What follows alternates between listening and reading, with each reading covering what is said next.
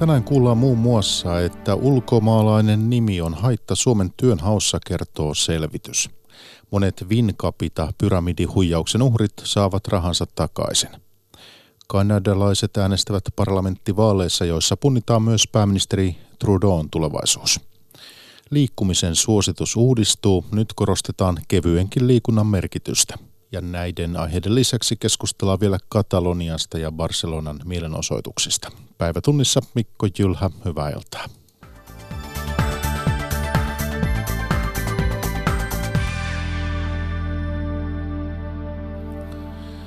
Koneen säätiö rahoittama laajan selvityksen mukaan syrjintää tapahtuu Suomessa hyvin perustasolla matalapalkkaisissa töissä. Suomalainen nimi on iso etu työmarkkinoilla. Tutkimuksessa lähetettiin 5000 tekaistua työhakemusta suomalaisilla ja ulkomaalaisilla nimillä. Tekaistut kantasuomalaiset työnhakijat saivat haastattelukutsuja ylivoimaisesti eniten.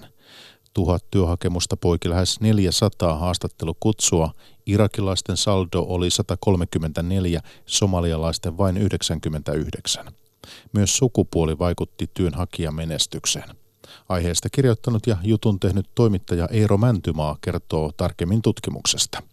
Tässä tosiaan luotiin tällais, viisi tällaista työnhakuprofiilia, jotka edusti viittä erilaista etnistä ryhmää. Eli yksi suomalainen tai suomalaisella nimellä oleva työnhakija, englantilainen, venäläinen, irakilainen ja somalialainen. Ja sitten lähetettiin tuhanteen avoimeen työpaikkaan työhakemus kustakin näistä profiilista. Ja nämä oli täysin tasavahvoja nämä ha- hakemukset, eli näillä hakijoilla oli saman verran kokemusta ja koulutusta ja kaikki ikään kuin osas erinomaista suomen kieltä. Sitten vaan katsottiin, että ketkä kutsutaan työhaastatteluun. Selvisikö se, miksi nimi vaikuttaa niin paljon? Sitä ei tässä tutkimuksessa varsinaisesti tutkittu, mutta että voidaan olettaa, että, että ilmeisesti ensinnäkin ajatellaan, että henkilö, jolla on ulkomaalainen nimi, niin että hän on ulkomaalainen ja että hän ei mahdollisesti osaa puhua suomea hyvin tai ehkä hän ei ole yhtä pätevä kuin suomalainen. Että ilmeisesti on tällaisia aika piintyneitä negatiivisia ennakkoluuloja, etenkin ei-eurooppalaisia kohtaan. Mitä muita vaikuttavia tekijöitä tässä oli? Sukupuoli vaikutti myös. Ei niin paljon kuin tämä hakijan etninen tausta ja äidinkieli, mutta naiset kaikissa näissä ryhmissä menesty hieman paremmin kuin miehet, eli heidät kutsuttiin hieman todennäköisemmin haastatteluun. Miten sitten, millaisia olivat maahanmuuttajien omat kokemukset? Maahanmuuttajien omia kokemuksia syrjinnästä erilaisilla perusteilla on kyllä kyselty paljon ja ne on aika hyvin linjassa tämän tutkimuksen tulosten kanssa.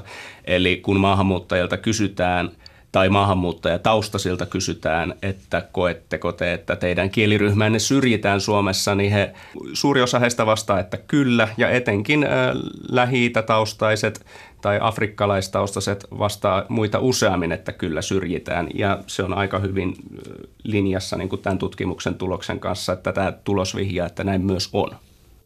Lisää aiheesta Yle Uutisten verkkosivuilla ja Ilon A-studiossa. Monet Vinkapita pyramidihuijauksen uhrit saavat rahansa takaisin – Oikeusrekisterikeskus on saanut kerättyä lähes 34 miljoonaa euroa rahoja, jotka tuomittiin valtiolle rikoshyötynä. Lähes 1500 ihmistä hakee menettämiään rahoja oikeusrekisterikeskukselta. Korvauspäätöksiä on luvassa maaliskuussa. Petri Vironen jatkaa.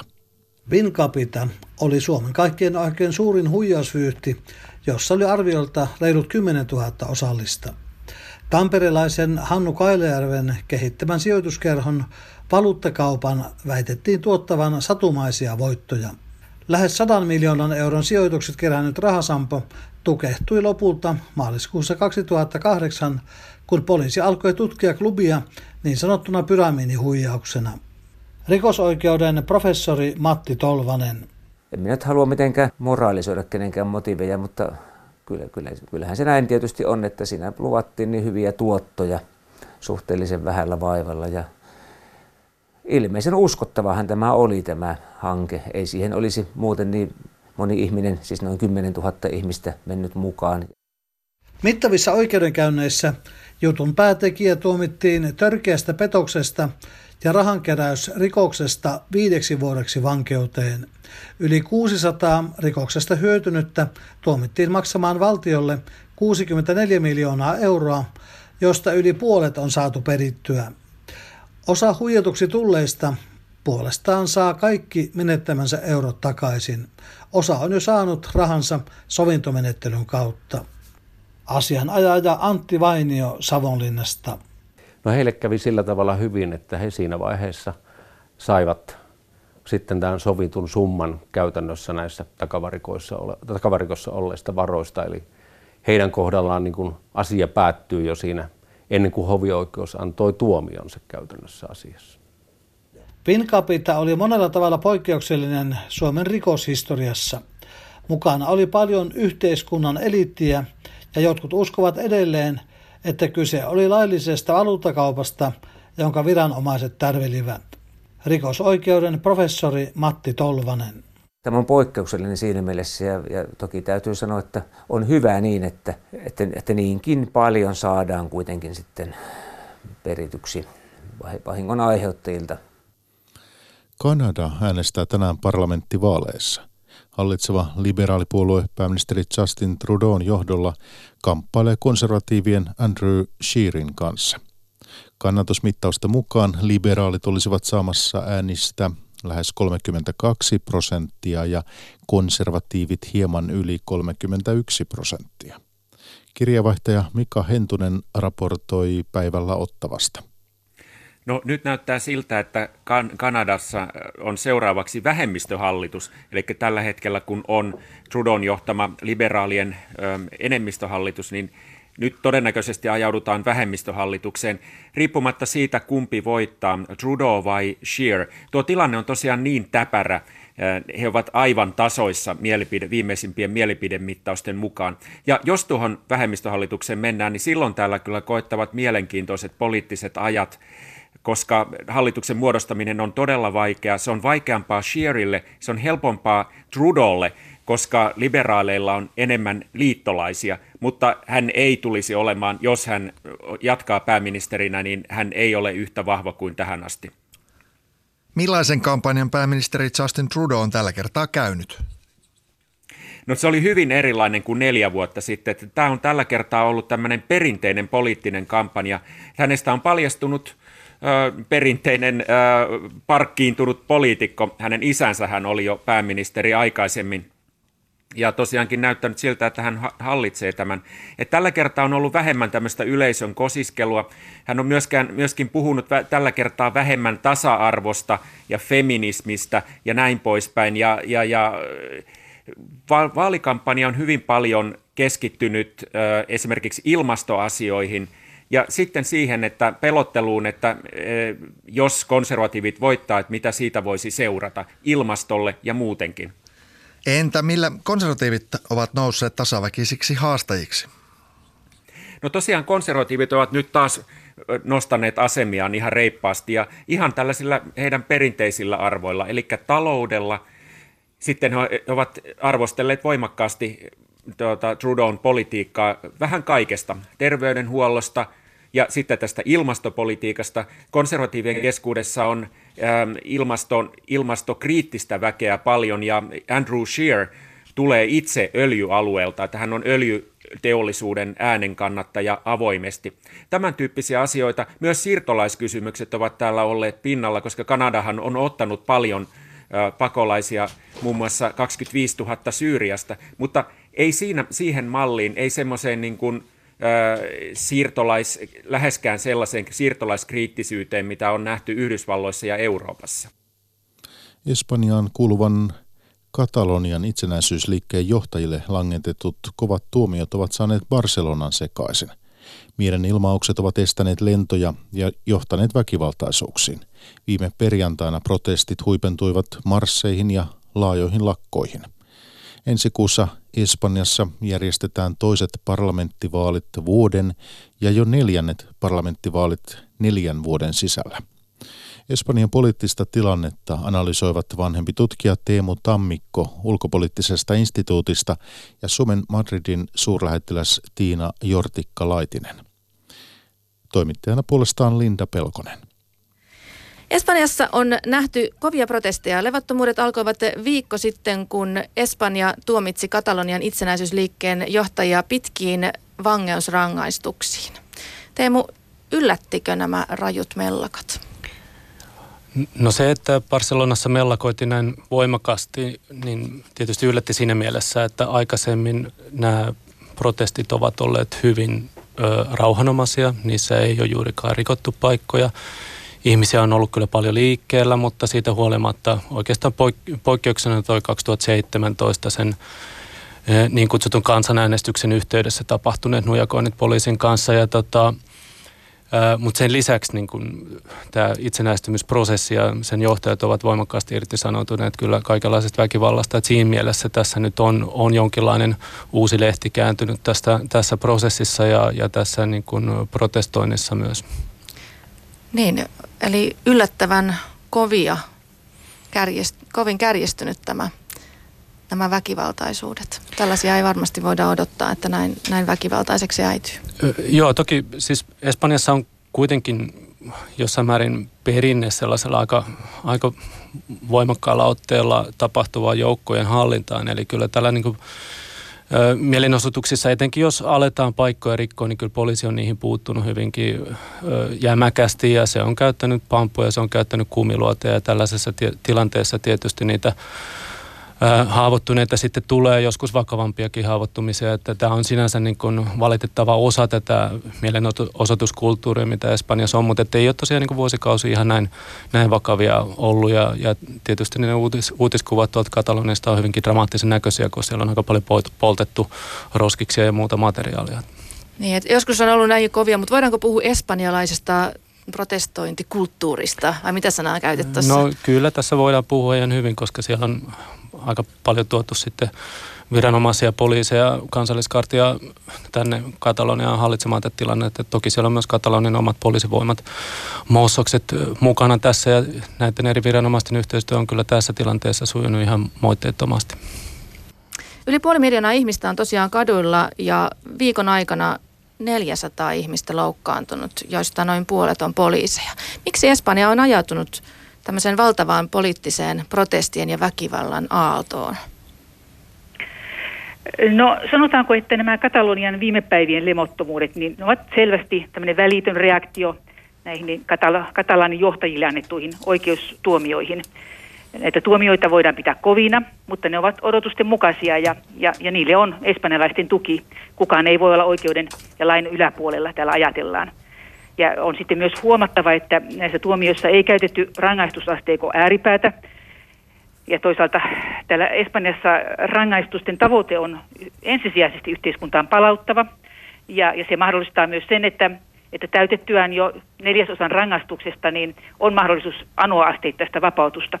Tämä tulee lyhentämään merkittävästi tuomioiden pituutta ja esimerkiksi tämä kovimman tuomion saanut Oriol Junqueras voi käytännössä anoa osittaista vapautusta jo noin puolentoista vuoden päästä. Myös tämän katsotaan, monet espanjalaiset katsovat tämän olevan niin pehmeätä ja, ja tämmöistä ponnetonta, ponnetonta reaktiota näihin laittomuuksiin, jotka, jotka nyt sitten, sitten siellä, siellä Kataloniassa on tapahtuneet. Tämä kuulostaa aika rajulta reaktiolta kuitenkin, että, että siis siellä on annettu tuomioita, joita pidetään mahdollisesti poliittisena. Osa ihmisistä pitää, että pitää näitä poliittisena näitä tuomioita. Niin mikä, miten tämmöinen, tämmöinen pääsee näin pahaksi tämmöinen väkivalta siellä Espanjassa? No ehkä voidaan katsoa nyt tätä kuvaa vähän tarkemmin. Sitä on myös analysoitu tarkasti tätä tätä Katalonian tilanteen katukuvaa. Ja tokihan se, se Katalonian tilanne yleensä on, on niin kuin alueellista kokoansa niin kuin huomattavasti suurempi ongelma ja se, tällä hetkellä se jakaa hyvin syvästi, hyvän, hyvin syvästi espanjalaisia. Mutta, mutta tätä, tätä kaduille levinnyttä väkivaltaa on seurattu muualla Espanjassa kauhun tuntein. Se, sitä on katsottu tarkemmin sitä kuvaa ja nähty, että siihen on selvästi sisältynyt ohjattua ja järjestelmällistä, järjestelmällistä väkivaltaa ja siihen on ikään kuin liittynyt tämmöistä kärkijoukkoa joka edustaa tämmöistä väkivaltaista anarkiaa. Ja, ja, tota, ja sitten ne rauhanomaiset mielenosoittajat on, ovat olleet siellä huomattavasti kauempana, mutta tämä väkivalta ja sen, sen ikään kuin ryöpsähtäminen kadulle johtuu paljon, paljon tästä, tästä ikään kuin tästä kärkijoukon, väkivaltaisen kärkijoukon toiminnasta.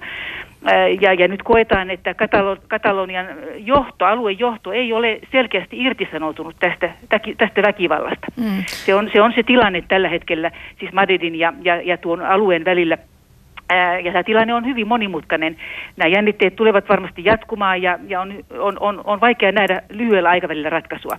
Mutta sekin on, on, on, on totta, että monet espanjalaiset ovat jo hyvin väsyneitä, kyllästyneitä ja myös vihaisia tästä tilanteesta, että, että tuota, ja, ja, ja, ja täällä muualla kyllä vierastetaan hyvin, hyvin, äh, hyvin syvästi tätä Kataloniassa kumpuavaa nationalismia. Mm. Niin olet tosiaan siellä Madridissa ja nämä suurimmat mielenosoitukset on Barcelonassa. Niin millaiset tunnelmat siellä Madridin kaupungissa on? No täällä on hyvin rauhallista. Täällähän ei tietenkään ole näitä mielenosoituksia. Nehän on ollut järjestelmällisesti ohjattuja ja, ja jos katsoo sitä kalenteria, ne alkoi sieltä sieltä lentokentältä, sitten ne siirtyivät kohde kohteelta pitkin, pitkin Barcelonan katuja ja aukioita eteenpäin ja, ja, ja niissä oli aina tämä tietty kaava ja, ja, ja tietysti se, se tuho, mikä siitä nyt on sitten tullut, on arvioitu, että tuli noin kahden ja puolen miljoonan euron vahingot jo ihan pelkästään tästä, tästä katu, katuinfrastruktuurin tuhoamisesta. Sitten tietenkin nämä henkilövahingot ovat merkittävät. Ja, ja tuota, Täällä, täällä on katsottu sitä, ei, ei, ei, ei espanjalaiset tunnista itseänsä tästä kuvasta, ei täällä mm. ole tällaista, tällaista katuväkivallan perinnettä. Se, se, se kyllä kauhistuttaa ja, ja, tota, ja, ja, ja vieraannuttaa myös tästä kuvasta muut, muut espanjalaiset. Niin. No mikä olisi ratkaisu tähän tilanteeseen? Mikä, miten tämä saadaan liennytettyä nämä protestit?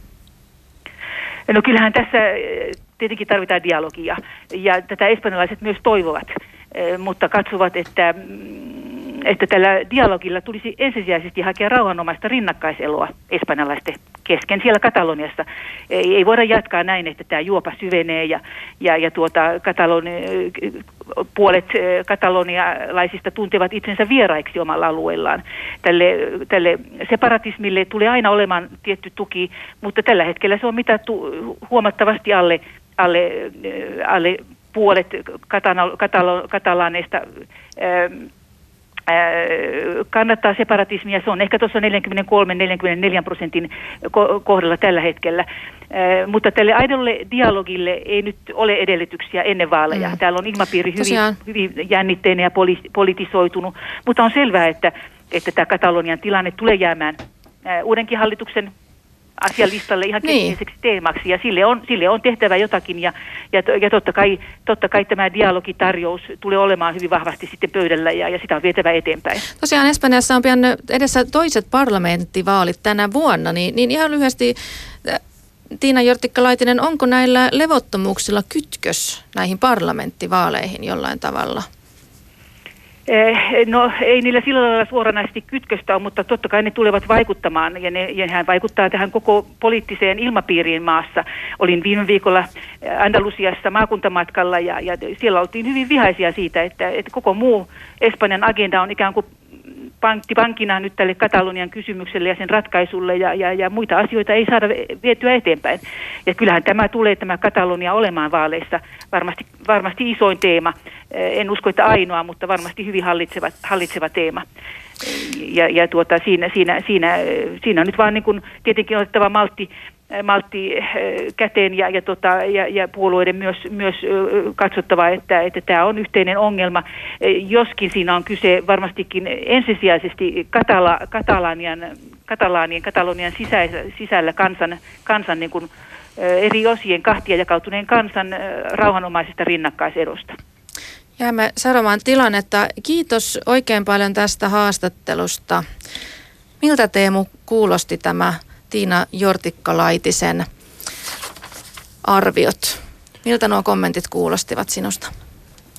No oikein hyviä arvioita siinä oli, että, että monella tavalla vastaa omankin mielikuvaa tästä näin. Että hyvin hankala tilanne siellä on, on poliittisesti ja, ja toki sitten nämä tulevat vaalit tuo siihen oman elementtinsä tähän soppaan ja, ja tota, on selvää, että tämä vaalikampanja on jo käynnissä – ja tämä Katalonian kysymys tulee olemaan yksi, yksi niitä teemoja, jotka varmasti tässä seuraavan kolmen viikon aikana on paljon esillä. Ja tietysti kun ajattelee no niin politiikan tutkijana tätä asetelmaa, niin vaaleissa yleensä pärjää ne puolueet, joilla on agendalla siihen näkyvyyteen suhteutettuna hyvä teema. Eli tavallaan ne asiat, jotka on paljon näkyvillä mediassa niin poispäin, ne puolueet, joille ne teemat on vahvoja, pärjää yleensä niissä vaaleissa.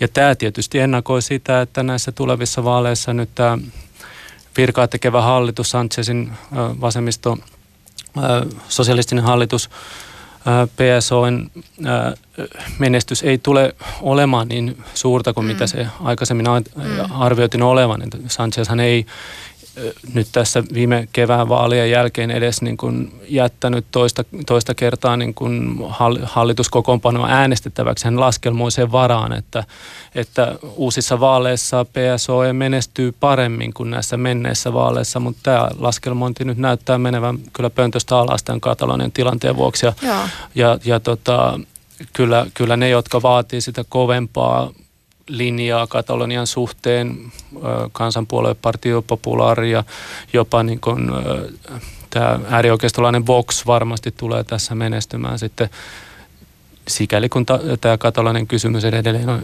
pääotsikoissa, niin näissä tulevissa niin. vaaleissa. Onko se nyt niin, että, että siis tosiaankin nämä, tämä vaaliasetelma saa voimaa jollain tavalla näistä mellakoista?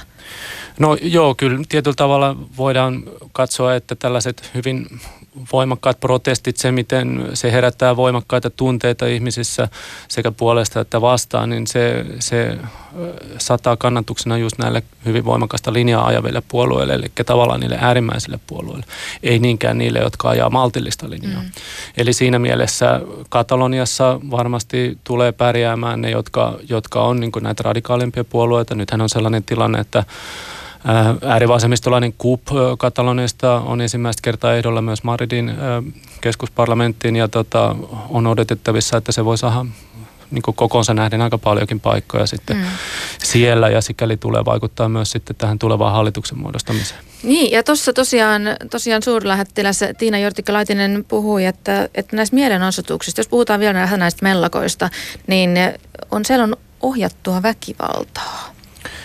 Joo, siis se mikä on tässä niin mielenkiintoista näissä mellakoinnissa, niin se, se osoittaa sen, että tässä on tosiaan niin uusi lehti kääntynyt tässä katalainen prosessissa. Eli aikaisemmin vielä niin ennen tätä viime viikon tapahtumia, niin oli hyvin selkeä poliittinen rakenne joka meni sieltä ylimmältä katalonian poliittiselta tasolta. Siellä oli Puigdemontin puolue, äh, Junts por Catalunya, jota nykyinen itsehallintoalueen johtaja Kim Torre, äh, Torra edustaa, ja sitten toisaalta niin kuin Esquerra Republicana, näin suuret itsenäisyyttä ajat puolueet, ja sitten toisaalta oli näitä kansalaisjärjestötasoja, äh, ANC, Omnium, jotka pystyvät organisoimaan sitä poliittista toimintaa osana tätä prosessia hyvin koordinoitusti. Mutta nyt tavallaan näyttää siltä, että tämä vanha johtajuus on sivuutettu. Se ei enää hallitse näitä tämän hetken mellakoita laisinkaan. Eli, eli aikaisemmat protestit oli hyvin väkivallattomia, ne oli hyvin, hyvin niin kuin tavallaan hallussa, mutta nyt on selkeästi niin kuin uudet toimijat siellä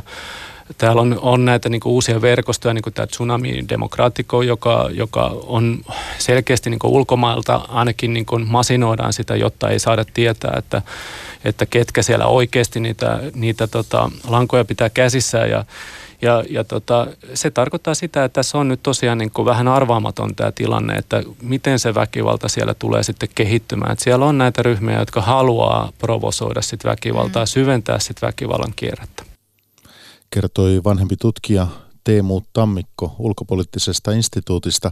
Hänen lisäkseen haastateltavana oli Suomen Madridin suurlähettiläs Tiina Jortikka-Laitinen. Suomalainen kyberasiantuntija Mikko Niemelä on kehittänyt menetelmän, jolla YK on huume- ja rikosvirasto tutkii Aasian järjestäytynyttä rikollisuutta internetin pimeissä verkostoissa.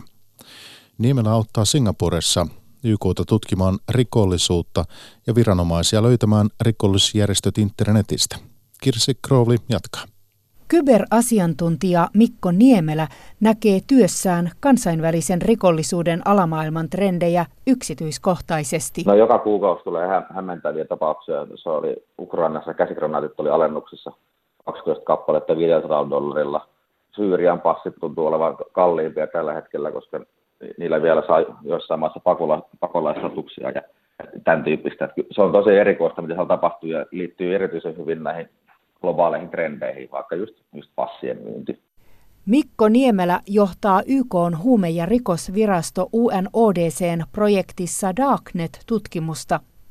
Projektissa käytetään hänen kehittämäänsä tutkimusalustaa, jonka avulla Kaakkois-Aasiassa poliisi voi löytää todistusaineistoa salatun pimeän verkon eli Darknetin syövereistä. Ihan, ihan lähtien niin villieläinkaupasta ja, ja kiellettyjen elä, eläinosia, vaikka norsulluun kauppaamisesta. Sitten on huumeita, erittäin paljon erityyppisiä rahanpesuoperaatioita ja, ja tota, no aseita ja ihmiskauppaa on, ja niitä on tutkittu aikaisemminkin, että se ei tavallaan tullut yllätyksenä, mutta ehkä, ehkä tämä, että, että tämä rahanpesu on siirtynyt näin, näin isossa mittakaavassa Darknettiin, niin se on ollut kyllä uutta. Kaakkois-Aasiassa on suuri tarve kyberturvallisuuden koulutukseen, Mikko Niemelä kertoo. Aasia oli digitalisaatiossa jäljessä Eurooppaa hyvin pitkään ja sitten yhtäkkiä tulee tämmöinen digiloikka ja, ja tällä tavalla skipattiin muutama vaihe, mitä Euroopassa rakenneltiin. Niin nyt kun tämä digitaalisuuden kasvu on niin paljon nopeampaa Aasiassa, niin, niin sitten lainsäädäntö ja poliisien resurssit ei ole seurannut samalla tavalla esimerkiksi kuin Euroopassa perässä. Singaporen valtio on jo aiemmin sijoittanut Niemelän yhtiöön. Interpol sekä Hongkongin ja Singaporen poliisit ovat pidättäneet alustan avulla noin sata rikollista. YK-projektissa valmennetaan Kaakkois-Aasian maiden viranomaisia tunnistamaan rikolliset Darknetissä. Lisäksi haetaan tietoa ylipäänsä kyberrikollisuuden koosta Kaakkois-Aasiassa –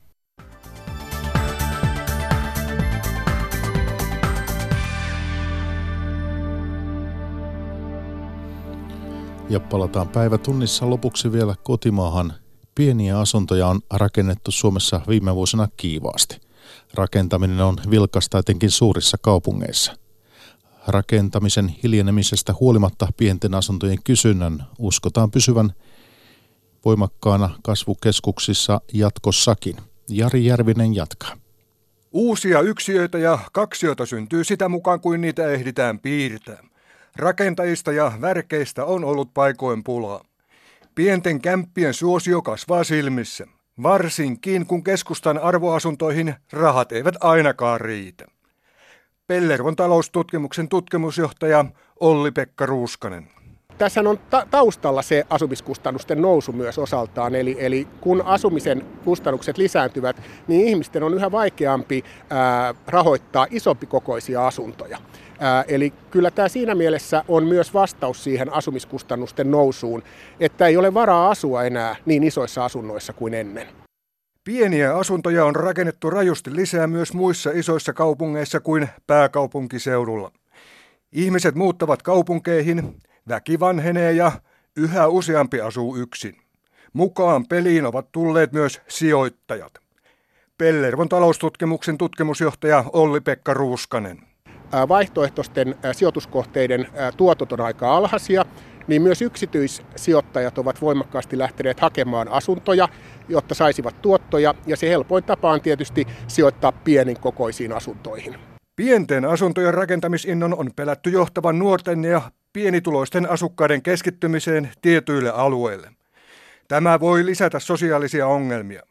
Mutta ovatko asunnot sitten tulevaisuudessa väärän kokoisia ja väärässä paikassa vai päinvastoin?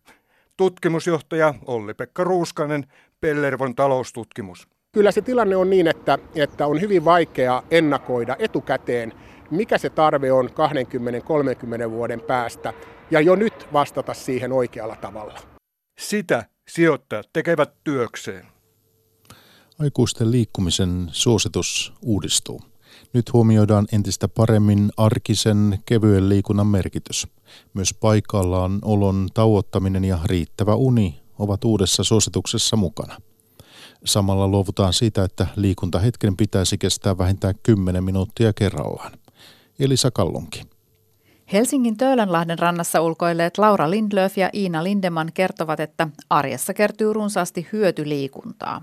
Ihan työmatkoista, kun kävelee bussille ja sitten sieltä taas toisessa päässä töihin ja takaisin ja kauppa, kirjasto, tämän tyyppiset asioinnit pyritään tekemään kävellen. Kyllä mä aika paljon työmatkoja esimerkiksi kävelen. Että se kävely on mun mielestä mukava. Arkinen liikunta on nyt entistä vahvemmin mukana myös uudessa liikkumisen suosituksessa. UKK-instituutin työikäisille aikuisille tekemässä ohjeistuksessa painotetaan kevyenkin liikunnan tärkeyttä. UKK-instituutin johtaja Tommi Vasankari. Kaikki meistä ei syystä tai toisesta terveyssyistä tai muutoin pääse niihin rasittavamman liikkeen tasolle ja sen takia sitten tuodaan jo ihan terveysnäyttöjen pohjalta, faktojen pohjalta tieto, että se kevytkin liike antaa terveysvaikutuksia. Nyt korostetaan myös riittävää unta sekä paikallaanolon tauottamista. Paikallaolon kokonaismäärää pitäisi vähentää ja myös paikallanolon yhtämittaisia pitkiä jaksoja pitäisi pätkiä. Niille, joilta hikinenkin liikunta onnistuu, suositus pysyy ennallaan. Joka viikkoon olisi hyvä sisältyä vähintään kaksi ja puoli tuntia reipasta liikettä. Jos liikunta on niin rasittavaa, että juttelu on hengästymisen vuoksi vaikeaa, riittää tuntia 15 minuuttia. Sen lisäksi lihaskuntoa ja liikehallintaa pitäisi treenata ainakin kaksi kertaa viikossa. Aiemmin ajateltiin, että liikunnan olisi kestettävä vähintään 10 minuuttia kerrallaan, että siitä saisi terveyshyötyjä. Nyt minimikestosta luovutaan, kertoo UKK-instituutin Tommi Vasankari. Kaikki liikunta on kotiin päin, kestää se sitten minuutin tai kymmenen. Nyt ruvetaan puhumaan kaiken mahdollisen arjessa liikkumisen, lyhyidenkin minuuttien ja parin pätkien laskemisesta.